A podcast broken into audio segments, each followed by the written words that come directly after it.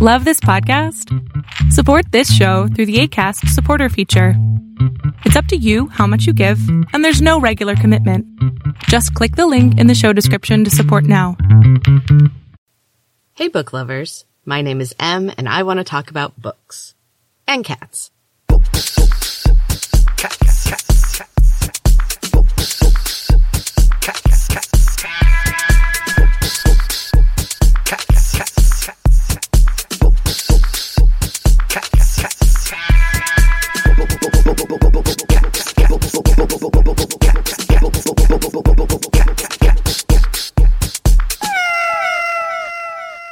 So I just turned 40 last week, and part of my gift to myself was more books because that's obviously what I need. Um, my to read shelf is getting pretty full. I am trying to make a dent in it though. Uh, I'm working at it. and I'm not complaining. I absolutely love it.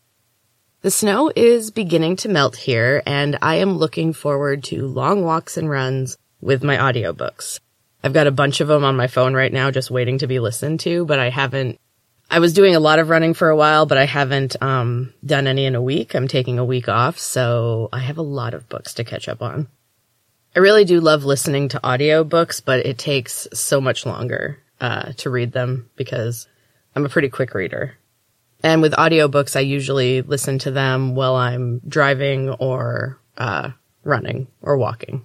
And it is cold out right now, so I'm not doing a lot of stuff outside.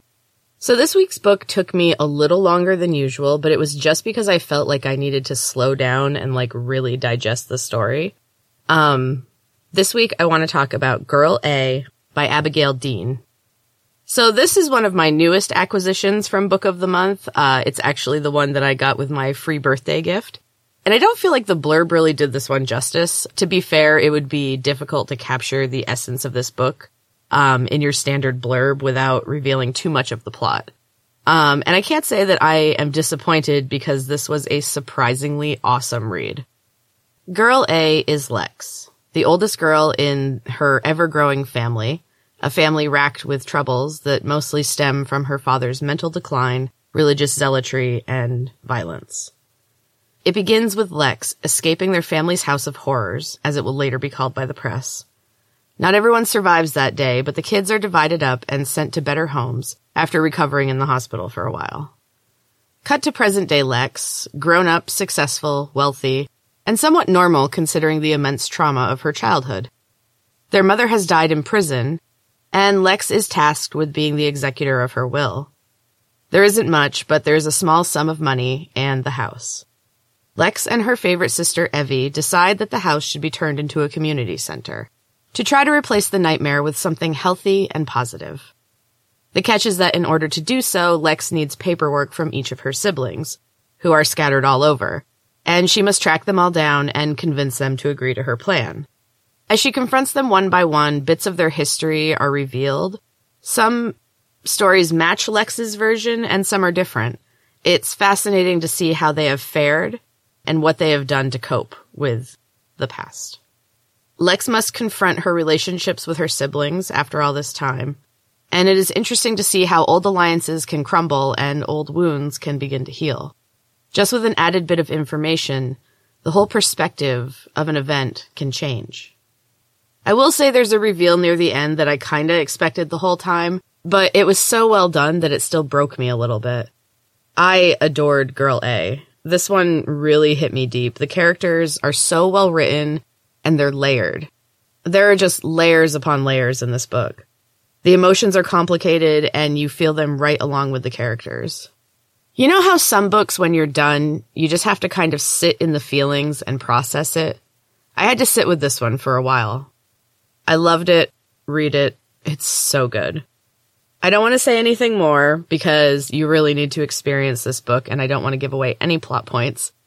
So I'm going to take a quick break. And when I come back, I've got some fun cat facts for you. And they are super interesting. So stick around. Hey, book lovers. Now, as you might have guessed, I love everything to do with words. And I've been learning German for almost a year now.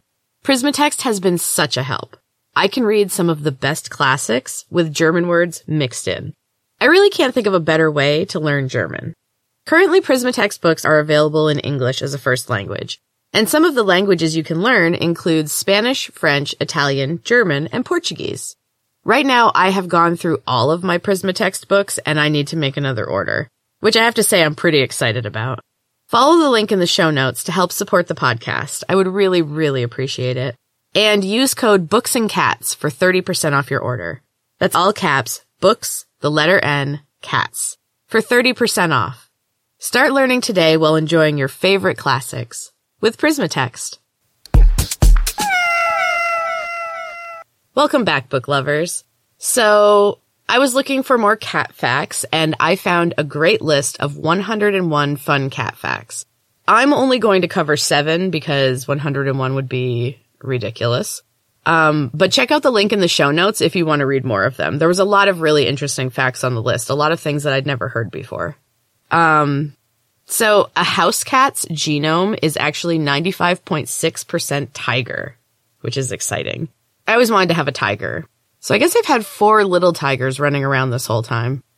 Uh, the next one is cats are believed to be the only mammals who don't taste sweetness. That's a bummer for cats. Although maybe it's better for them. I could probably use with not tasting some sweetness. The next one is that cats can jump up to six times their length. I have, uh, one really good jumper out of the four. It's Sassers, the youngest. And I fully believe that she can jump six times her length. She is crazy. She can go from the floor almost to the ceiling. It's amazing. And she makes the funniest noises when she does it because she's usually chasing like flies or something. It's so cute. Okay, next fact.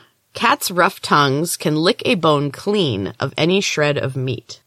I kind of wonder how long they have to do that. I guess it would depend. Like if you're a lion, you have a much bigger tongue, so it's going to take less time. But like, how long would it take a house cat to do that? I think a while. Maybe not. I don't know. Next, cats have the largest eyes relative to their head size of any mammal.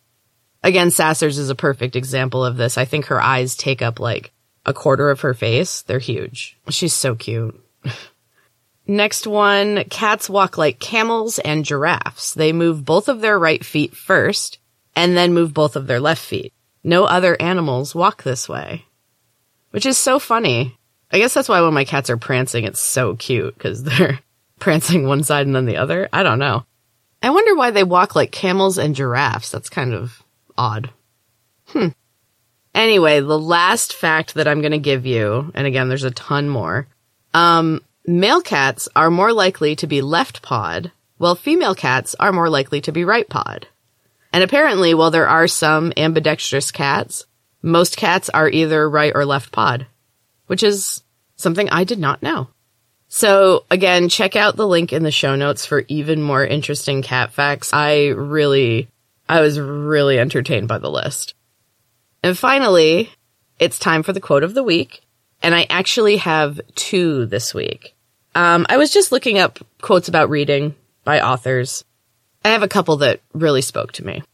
The first one is from Nnedi Okorafor, and the quote is, I love the sound of pages flicking against my fingers print against fingerprints.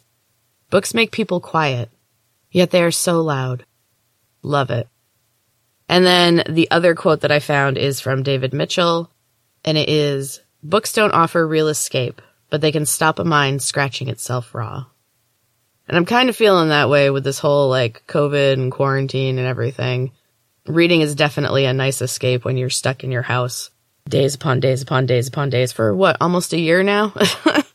yeah, so books are my escape. One of them anyway. So that is going to do it for this episode of my Books and Cats podcast. Uh, I hope you enjoyed it. If you haven't had a chance yet, please uh, rate and review the podcast. Um, it really helps the podcast be seen by other people, and I would love to grow my audience. Um, and again, thank you so much if you're already listening. I appreciate it so, so much. And if you stick around after the music, you can hear chapter 10 of my writing project, Heart of the Storm. If you're new to the podcast, I am trying to write a chapter a week just to keep myself writing uh, consistently and uh, minimal edits. And then I just record it at the end of the episode. So stick around for that. And until next time, keep reading.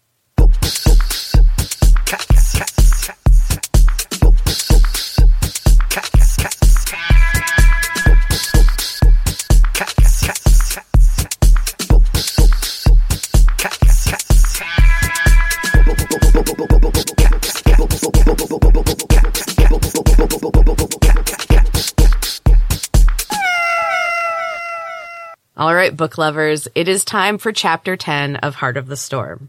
Enjoy. What's wrong with you? You're crazy, lady. Kiki's eyes flamed, but she remained silent.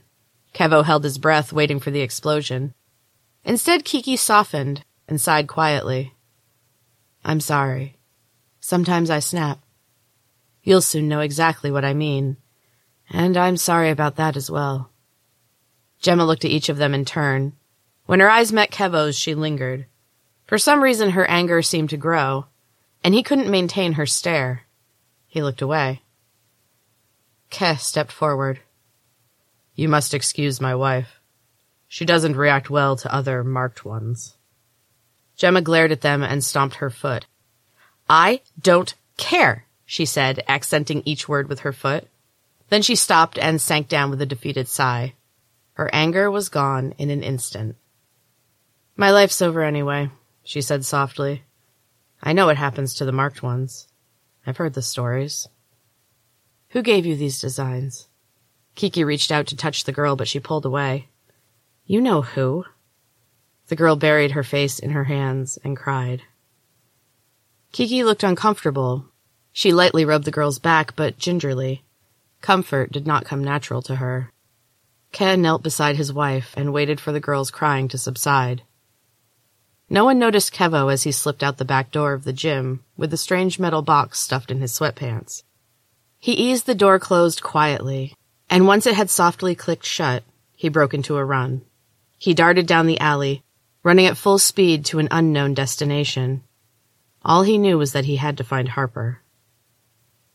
Harper sat alone in Lottie's apartment. Below she could hear the murmur of voices in the store.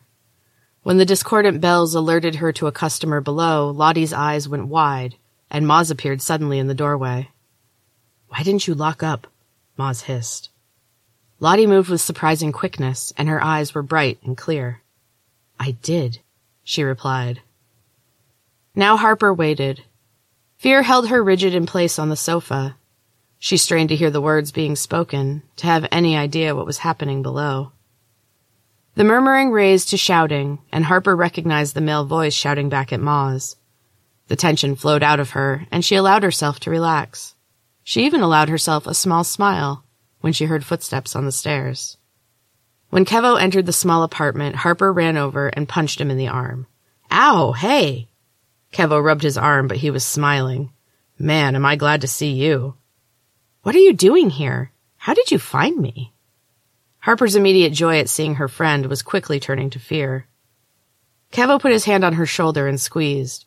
Harper felt comfort at the familiar gesture. It was the best Kevo could do. He was not great with emotions, but neither was Harper. No one knows I'm here. They probably haven't even realized I'm gone. He locked his eyes with Harper and she knew he was telling the truth. I'm on your side, Harper.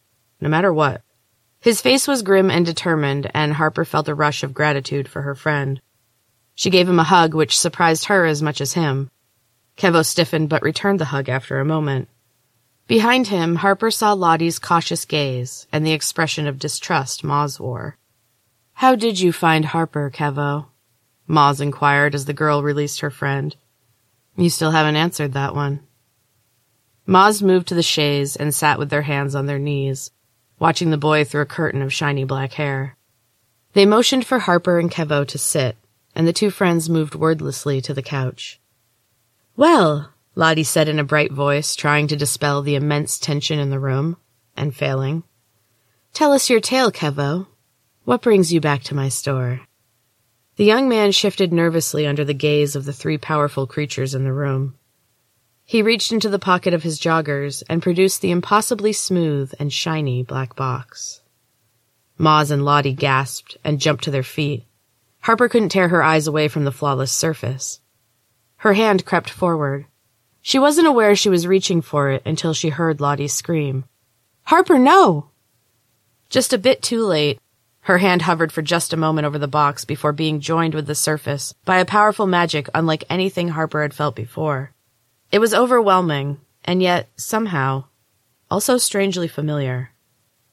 The box burst open, and light and wind poured into the room. A screaming dark wraith flew out and circled the room, filling it with an unbearable din. The others clapped their hands over their ears as they fought to stay standing in the violent storm that now raged in Lottie's apartment. The light grew blindingly bright, blocking out everything in the room. Harper was screaming. She couldn't let go of the scorching metal. She couldn't see. A cacophony of wails and screeching and strange guttural chants bore down on her, and she fought to remain standing while the noise tried to crush her. The black metal box, which was now fused to her skin, began to melt. It moved up her arm and joined her flesh in a fresh burst of intense pain, and Harper fell to her knees. The wind died down, and the screams faded away. The pain in Harper's arm became a dull, incessant throb. Her arm bore trails of black shiny metal embedded deep in the flesh. Harper tore her eyes away from her disfigured arm and watched as trails of vapor swirled together, forming a churning column of bluish smoke in the center of the room. When the smoke cleared, a tall, stately woman stood before them. Her skin was a pale bluish gray and speckled with light freckles that looked like stars. Her thick, deep violet hair fell down her back and grazed the floor as she swayed. Her dress was the silver of dew in the moonlight, and it shimmered with her gentle movements. Her face wore a small, passive smile that grew as she turned her large cornflower blue eyes on Harper. The girl could not look away. There was an ache inside her when she looked at this woman, a yearning that she could not place, but that felt so painfully familiar. Lottie gasped behind her, confirming what Harper already suspected. The woman broke eye contact and turned her placid gaze toward Lottie and Moz. Now that Harper could look at them, she saw that they were crying. Thea? Lottie whispered, her voice was thick with emotion and tears. The woman's eyes returned to Harper. The girl swallowed hard. Her throat was suddenly impossibly dry. Mom? she whispered. And that is the end of chapter 10, book lovers. I hope you're still enjoying Heart of the Storm. Um, if you are, tell your friends, spread the word, and I will talk to you next time. Bye bye.